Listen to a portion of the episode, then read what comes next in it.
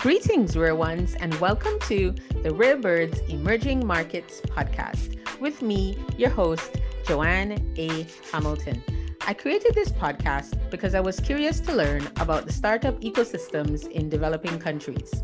The Rare Birds Emerging Markets podcast is where you will hear me have unique conversations with early stage startup founders, ecosystem builders, innovators, and investors from across emerging markets. It is an opportunity for all of us operating in these countries to learn, share, and exchange experiences beyond our borders. Although complex and varied, there are more similarities than differences in the narratives. If you're new, welcome. Rare Ones come here to gain fresh perspective and insights into what is happening on the ground from the people who are creating shifts and driving the action. It is where they can connect through stories which are distinctive, honest, and relatable. Thanks for listening in, and I hope at the end you feel compelled to join our growing global community of rare ones.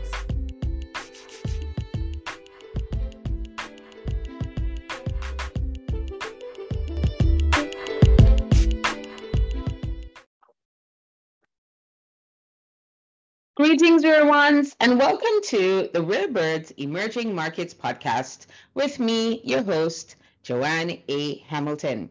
And we are now on Series 9 Education and Adoption Blockchain in Africa. And today's episode is number 193, and it is titled Blockchain in the Hair Industry. And you will hear me in conversation with our guest from South Africa, Priti Kibien.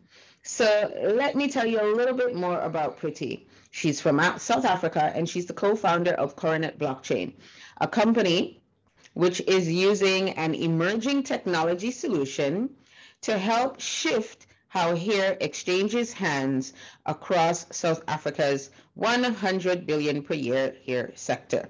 So what are you going to hear in today's conversation? You're going to get to know more about Pretty, learn more about the business, Coronet blockchain, how it came about, the problem that she's solving. Actually, when she realized that the industry had a supply chain problem, she shares some facts with us. One of them being that 80% of the global hair uh, in the world is sourced in India. She gives insight into supply chain equalities, and she talks about her three part approach to education, which I think you will find really interesting.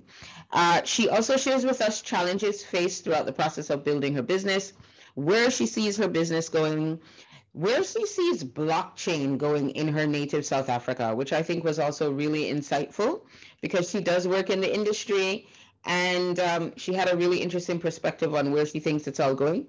And lastly, and as always, she shared her lessons learned as an entrepreneur building her business. So, this was a really interesting conversation because it focused on supply chain, particularly in an area that I have not uh, discussed before, that we haven't shared on the podcast. It talks about here. So, I hope you enjoy listening in. And as always, I will see you at the end. But one final thing before I go, don't forget to listen into Guyana Startup Nation featuring Stephen Jasmine, the final episode number three. It drops this Friday and it concludes our bonus series. Okay, now I'm gone. See you at the end. Bye for now.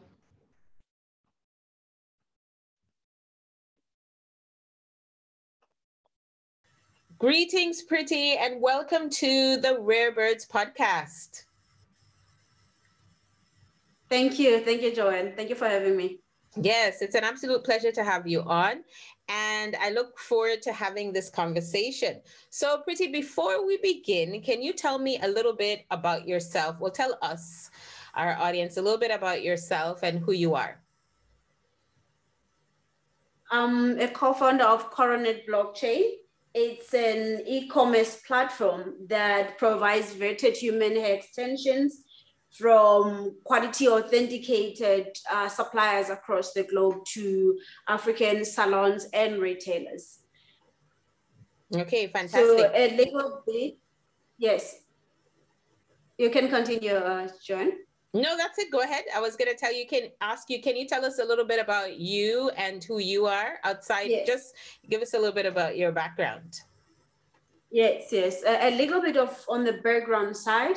My early days in business became began from the family side. I have a background where I come from a family business. So from a very young age, well, my earliest memories are from age six. I can't really recall before then, but that's when I would leave school to go and work with my dad who owned two kinds of businesses. One was a wood cutting business where he would get a, a, rare wood for baking and cooking and cut it up and package it to sell it to wedding houses, funeral housing, butcheries and, and bakeries in, within our small town. And on a weekend, he had an informal uh, uh, uh entrepreneurial program that he had where he was gathering a number of young boys because it, it, our uh, education system did not really accommodate boys that were not intellectually acute when we were growing up. So when they can't cope academically, there was no place for them. So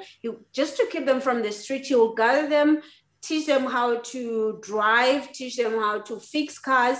And then when they are old enough, get them driver's licenses and set them up with their own transport businesses. So that's what he was doing. From then later on, I started uh, working with a number of corporates when they will set aside an investments to invest into uh, community benefiting kinds of, of educate of organization. We call them NGOs this side. So they will invest there. So my work there was around uh, screening these NGOs and make sure that they use the resources according to what the corporate has funded them for. And then from then, uh, I move into management consulting, specifically around market access. Our focus was to take new products to market or to launch the same uh, businesses that want to uh, set up in, in, in South Africa and across Africa. So that's when the founding of Coronet uh, began, when a friend of my co-founder from, an ex-colleague of my co-founder from Deloitte came forward. When she came knocking at our door, she was selling human hair extensions from a handbag and she wanted us to put structures in place. Fast forward later, we have 10x or more than 10x her business into a 2 million US dollar revenue. She was employing uh, 40 staff and she had four branches across uh, South Africa major cities. So that kind of success attracted a number of, of, of, brands. We got this overwhelming request from brands across Africa knocking at our doors saying they want the same success. So now we had two options, whether we're gonna grow our team so that we can take more accounts or should we actually find a scalable solution that is technology to respond to the need that was there because more than the need, there were a number of prob- problem that we saw across the hundreds of brands that were coming to see us. That our solution went on to say we need to solve this, and we need to actually duplicate or do this success across now thousands of salons. So later on, I will expand on what are those kind of problems. Yes, perfect. And you set it up, set us up perfectly for the next question, which is tell us about the business and what problem exactly it is solving. Yep. So, like I said, the, the hundreds of businesses that came to us, including now big retailers that started approaching us wanting to sell the product because the demand is quite huge in Africa. They had problem across three categories. One problem was quality. Later on, we later to find out that 100 million uh, human hair pieces are sold in Africa, and about 38% of that end up as fake goods or counterfeits, and 9 million consumers end up with those uh, uh, products. And all the salons were contributing to that well from the supply chain having all those gaps and the second problem was sourcing problem. So all of them they would fly to asia and other countries to source the head be there physically because not knowing about the quality, those that were buying bigger volumes, they would go and fly there and they were spending about 4,000 US dollars a year just on travel and accommodation. And one of the problem that is also linked to sourcing. They had about four middlemen because man, big manufacturers, they would want minimum order quantities of which a small retailer or salon from Africa cannot meet on their own. So now they'll be like, four middlemen, and that was just adding to the cost. And the last uh, but not least problem that we had to focus on, especially for building our MVP, was business systems, just basic business systems that are critical for managing and growing a business because they are moving big volumes, but they don't have booking system or inventory management system. So when comes end of the year, they can't really prove how much the business is, where should they need to apply for funding and all those kind of things. So we went and designed around those kind of three problems. Hmm, interesting. Now, let's get into the blockchain aspect of, of the business, okay? So, in terms of blockchain, um, at what point did you realize that this technology was an enabler and could help to solve this problem? So, one of the things that we worked around in our design thinking sessions was first and foremost realizing is this an industry-wide kind of a problem? And also to do best practice like are there other industries that are facing this problem? The moment we realize that first and foremost it is the supply chain problem. Now we can zoom into the critical supply chain problems that is actually applicable across many supply chains in Africa. One of those problems is supply chain uh, shock, where people have problems with quality of products, whether those are consumables like food or those are genuine leather or genuine gold. Whenever there's a claim of a quality standard, not having a way to actually prove it, it's not just a hair business supply chain, it is a supply chain across board whenever there's quality needed. And the second problem was supply chain inequalities. One of the things that we realize is that in supply chains, you realize that the guys on the upstream, on the supply side that manufacture and distribute the, the what do you call it, the, the, the, the product, I, I'll make an example. Mm. One of the big issues that we have in Africa in the coffee supply chain is one of the use cases that is very familiar. You will find that, that the inequalities between two CEO, the CEO in the beginning of the supply chain, which is the production, the growers of the beans themselves, uh, who the CEO of that farming operation and the CEO of a big coffee companies. When you co- compare their lifestyle standards, you realize that clearly, even though there's mandates uh, uh and initiatives like uh, um, like fair trade, but the, the implementation of that is not really showing. For example, that coffee farmer would have been paid uh, less than a, a, cent sometimes for a coffee cup that will be sold for four dollars when it's now retailing. I understand it's a high markup kind of a, a, product, but should there be that big, big gap? So one of the things that causes that the participation of the entire supply chain, us as consumers, now with the blockchain technology, we give power to consumers to say you can actually scan your product and know if it's an ethical product or not, meaning that it was sourced correctly, suppliers were not abused, workers were not abused, and it's not harming the environment. So we get to participate as responsible consumers to solve those inequalities. And the last point that uh, made blockchain technology such a, a, a, a good uh, uh, technology for supply chains as a whole, including the hair supply chain, is the, the, the ability to collaborate at scale for a number of brands. For example, now all the salons that are within our network, they have that leverage of a bargaining power. Now, all of a sudden, the prices are quite low because we are leveraging each other's orders instead of everybody going to order all by themselves. And how that plays out in fashion, for example, uh, in South Africa, major retail brands have announced that they no longer want to buy made in out there, brands that want to buy made in Africa. But to find one big commercial producer of, of this fashion item, whereas a, a platform like, like blockchain can see a number of uh, designers collaborating together to actually compete with a large manufacturer. So that's what we see, and that's what makes blockchain such a powerful tool.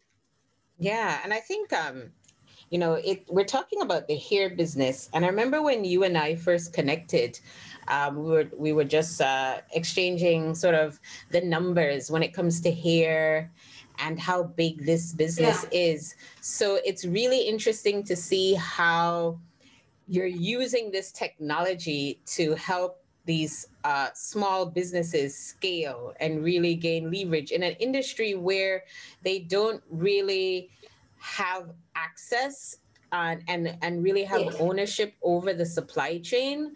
So I think that's really, really a good example. It's a good use case of how this technology can be used in so many different ways and across a variety of industries. Because you wouldn't think hair, the hair business, but the hair business is massive. Yeah. It's a billion dollar industry, right? That's correct. Yeah. And uh, much of the hair that is used by um, women. I know you're based in South Africa, but we talked about the fact that much of the hair is sourced in Asia. So it's yeah. there's a massive supply chain when it comes to the hair business. Definitely, definitely. 80% of the global hair comes from India and mm. then processed in Asia. So mm. you see inequalities even from the India side where this hair for example, we did, we were chatting with a number of uh, celebrities that are from India. They are like uh, movie stars and stuff. So they're like they know that their hair leaves India, and then they buy it when it's like 500 times the cost of what it was sold there. But to actually make if there's really, really impact that is happening on the Indian side. And then you get North America, where 40% of the global hair consumption happens. And then in Africa, it's, it, it's 30%. So as women of color, we are responsible for 70% of the annual uh, uh, consumption of hair. But if you were to look at where is the real business sitting with when we really drill it down to numbers, you realize that the scale is tilted so bad. Yeah, that terminology, supply chain inequalities. Do you want to expand on that just yeah. a little bit? What do yes, you mean yes. so when you say? Mm. Yeah. yeah. So I think to measure inequalities in a in a basic way. For example it, it, comes back to the standard of living. So when you look at the supply chain for example a supply chain of hair for example a supply chain of coffee or supply chain of milk when you look across the supply chain finding out i'll use the hair now because we're talking about hair finding out that in africa annually by 20 in 2019 uh, it was 7 billion US dollars of sales that actually exchange hands in Africa. But when you look at the, we, we have about 2.5 million uh, families that run businesses, whether they are providing skill as a, as a hairdressers and others are actually running businesses now come uh, uh, uh, what do you call it? Now come uh, covid-19 end of 20 beginning of 2020 where they had to actually go and apply for example for business rescue funds that were available for government. None of them could actually prove that these are the sales they actually made one because there's no systems to prove that but most importantly the guys that are doing the manufacturing, because they can't prove the quality, it means these guys cannot ensure the, the product itself.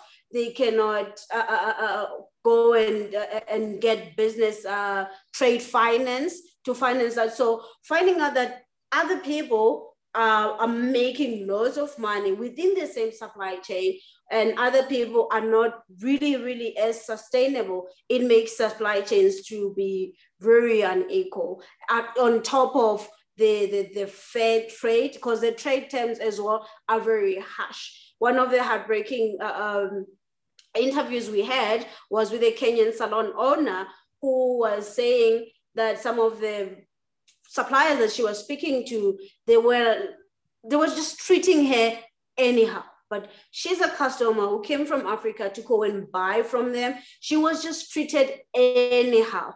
No receipt, no quality assurance, nothing on top of the bad attitude that she was able to be. So there's a lot of bullying sometimes in certain supply chain by the guys that have got a bigger pocket to do the manufacturing and everything.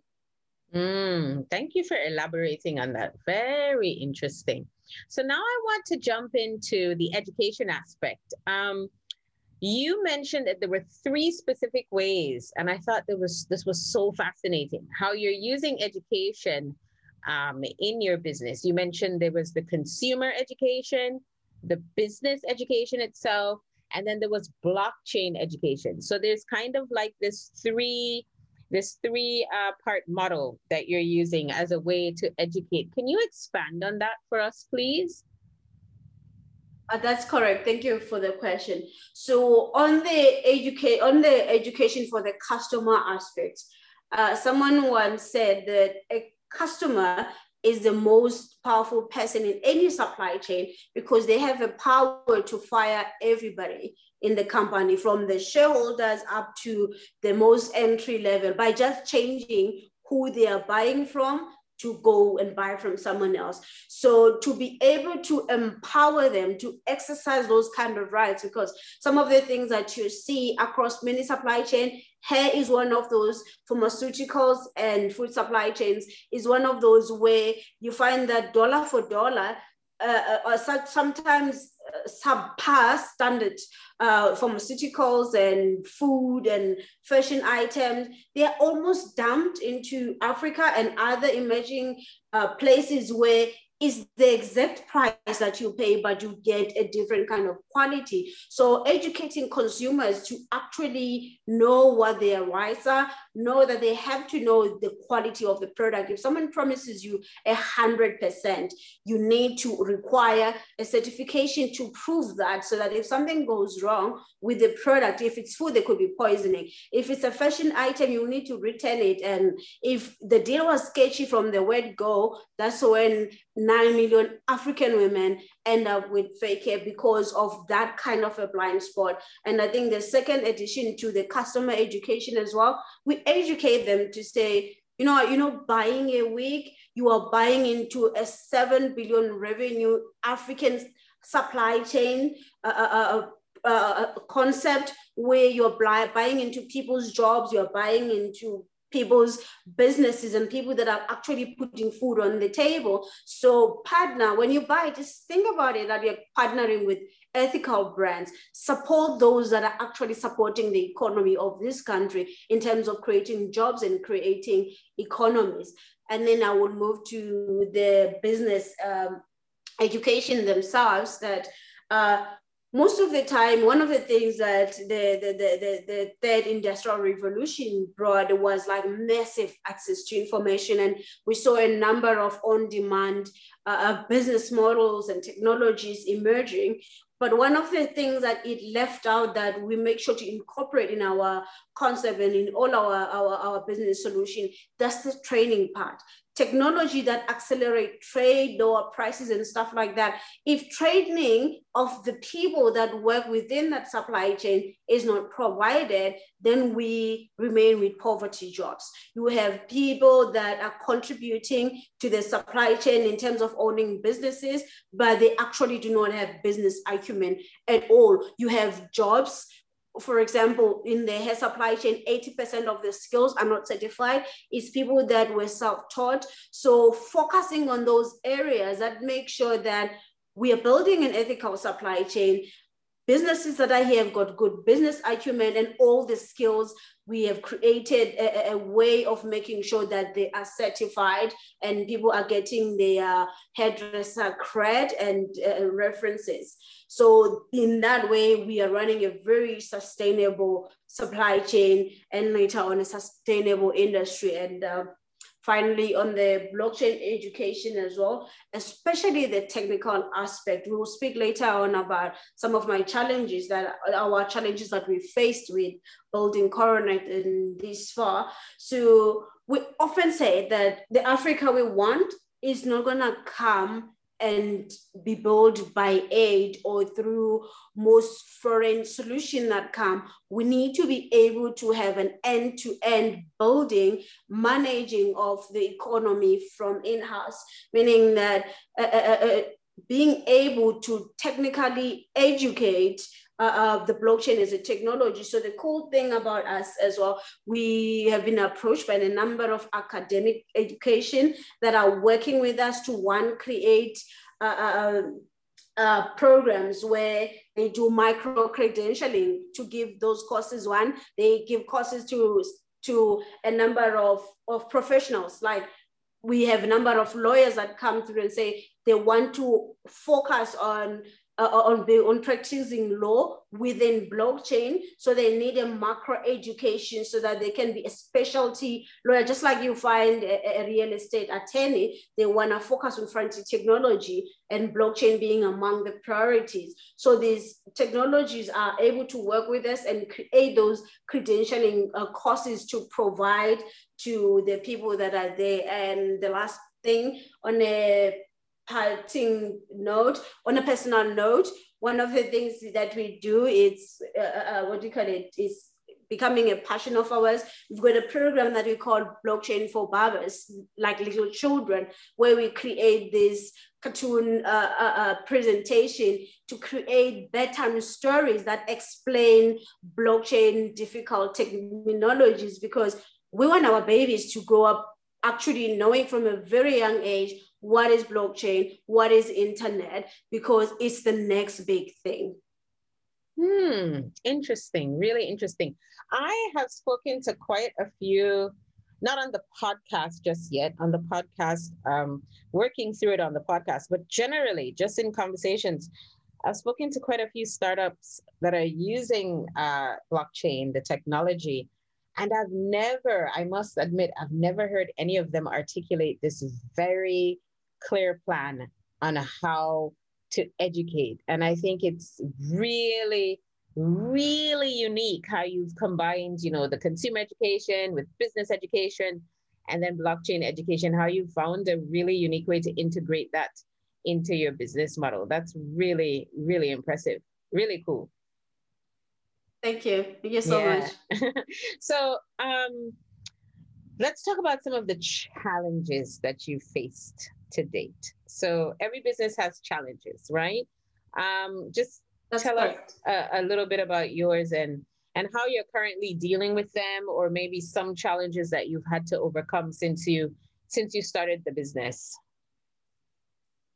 Definitely, I think one of the biggest problem that we, even though it was we're not directly handling it, because we were funded uh, as seed capital by IBM, but not having local talent, for example, because all the engineers that are working on our solution were not from local. So not being able to find local talent that have got experience in this technology for us was a big challenge, even though it did not affect us directly because our technical uh, uh provider, because IBM is building the technology, was the one who's sorting out. But a number of startups that we've compared notes with that want to venture into blockchain or want to add blockchain into their tech stack, they'd be a, uh, a uh, battling to find a, a, local talent. And the second thing as well is costs. Uh, when you're starting a startup, there's a monthly burn rate that investors would expect for you to spend.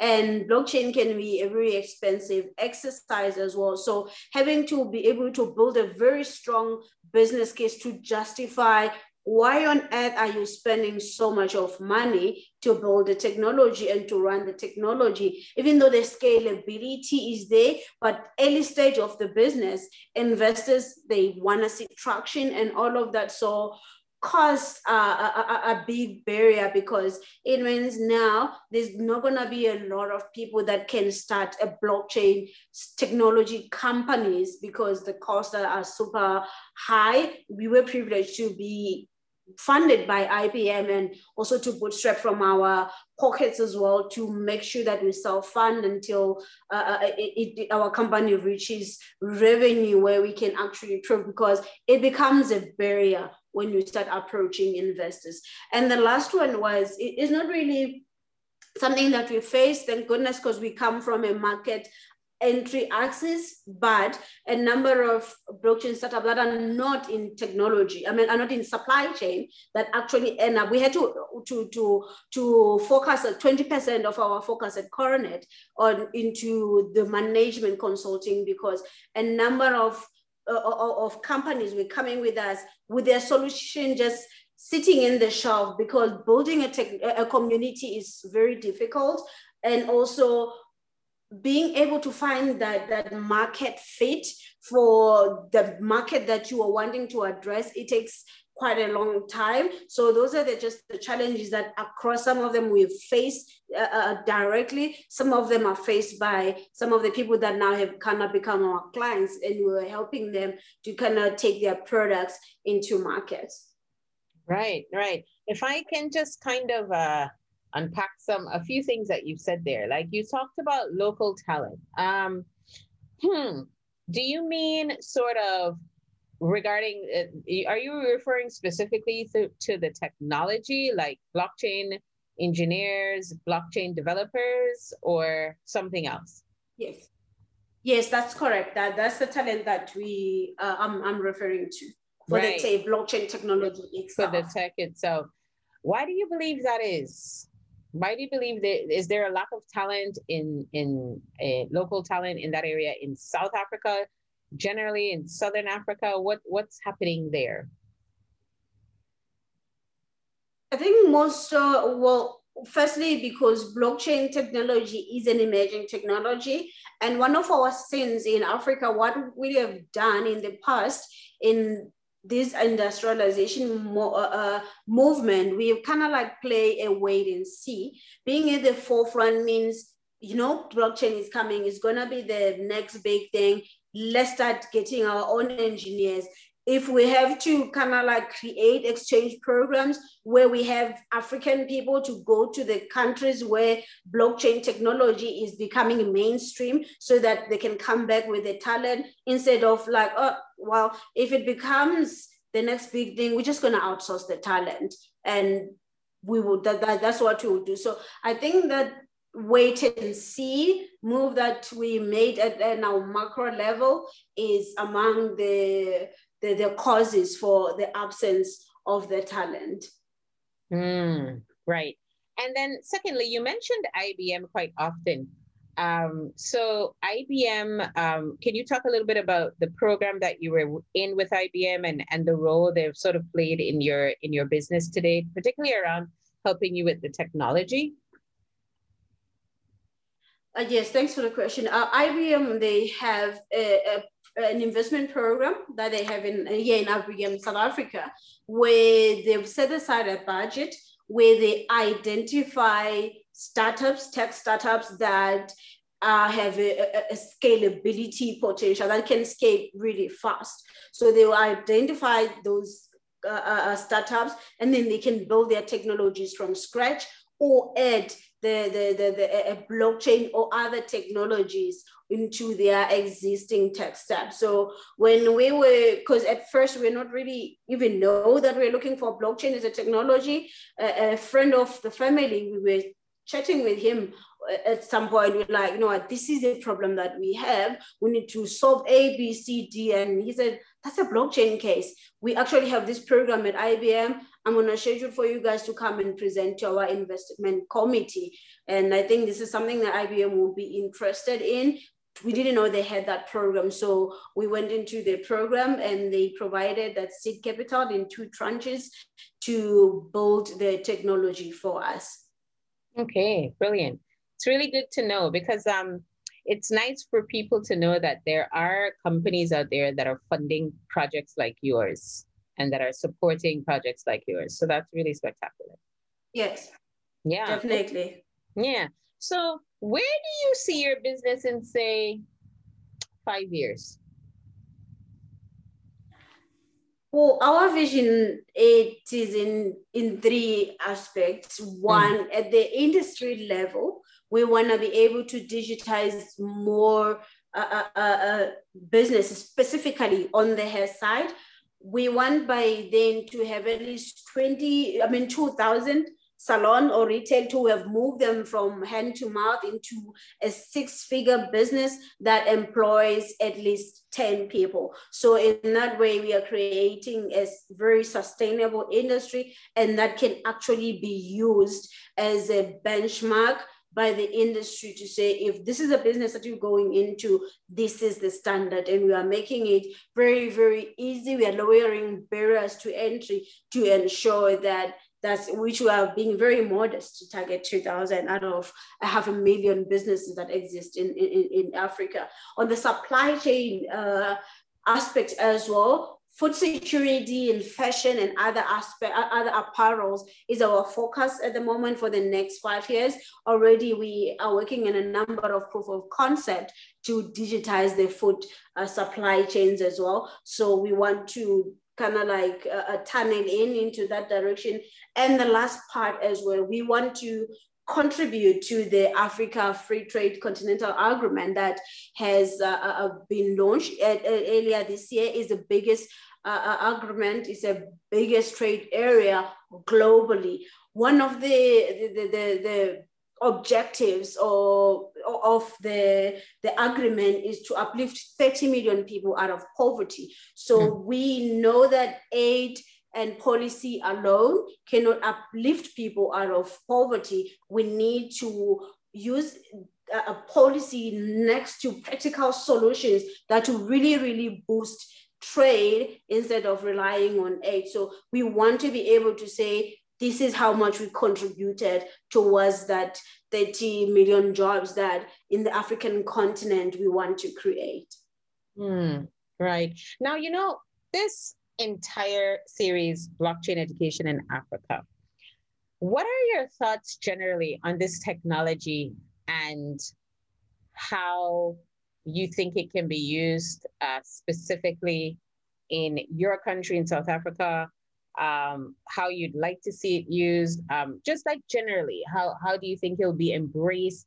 Like, what's your general view on this technology in your country? So I think the technology, the blockchain technology is giving us a chance that we've been given for a number of time to solve real life African problems that are faced by people that are poor and people that are wealthy to be able to close the gap.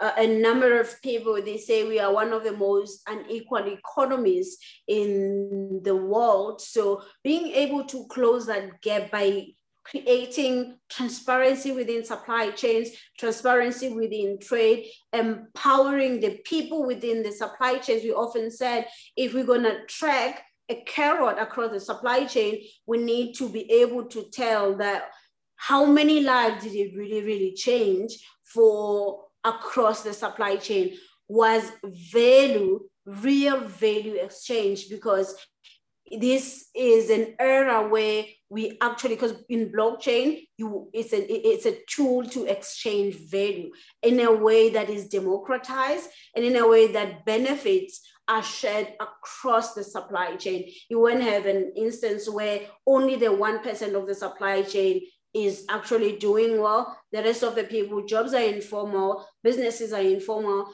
Africa cannot afford that it gives us an opportunity to formalize and organize ourselves very quickly and very affordable because we're doing it as community. And I think that Africans have been very good when it comes to organizing ourselves as communities. We just needed that tool that helped us to facilitate trade across our own community so that we can enrich every member of the community. Great, great, great, great. And last question. What lessons have you learned from your entrepreneurial journey thus far that you'd like to share with us? Thank you for the question. Uh, I think one I can speak about now is perfection is, is an enemy of progress. Mm. It, it is never a perfect time to start a business. It's never a perfect time to launch a product. You, if you wait until things are perfect, you that's really really a kind of an enemy of progress. Most of the best solutions were started during the time when it was very inconvenient to be able to start those kind of things. So you need to be agile you need to be flexible you need to be able to adapt very very quickly but just go out there and start something. Brilliant. Thank you so much Pretty. it was really really great to to have you on the podcast to have to have you share um, this really interesting business um, with our audience. So you're officially a rare one. Welcome to the family, and I hope you can come back on the podcast sometime again soon. Thank you so much. Thank you for having me. Thank you to the audiences as well. Okay, guys. Until next time. Bye for now.